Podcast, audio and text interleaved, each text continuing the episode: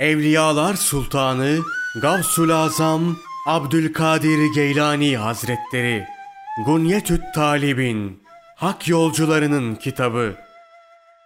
Gündüz ibadetleri İkindi ile akşam arası. Beşinci ibadet vakti ikindi namazından güneşin batmasına kadar olan vakit olup bu zamanda yapılacak ibadet tesbih ve tehlil çekmek, istiğfar etmek, melekut alemi üzerine tefekkür etmek ve Kur'an okumak gibi zikirlerdir.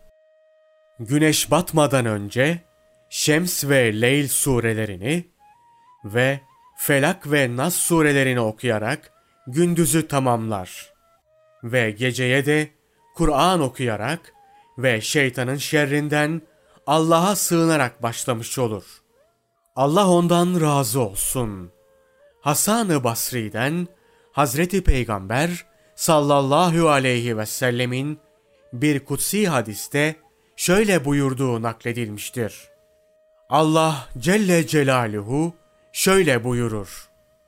Ey Adem oğlu, beni sabah namazından sonra ve ikindi namazından sonra bir süre an ki ben bu iki vakit arasındaki süre için sana kafi geleyim.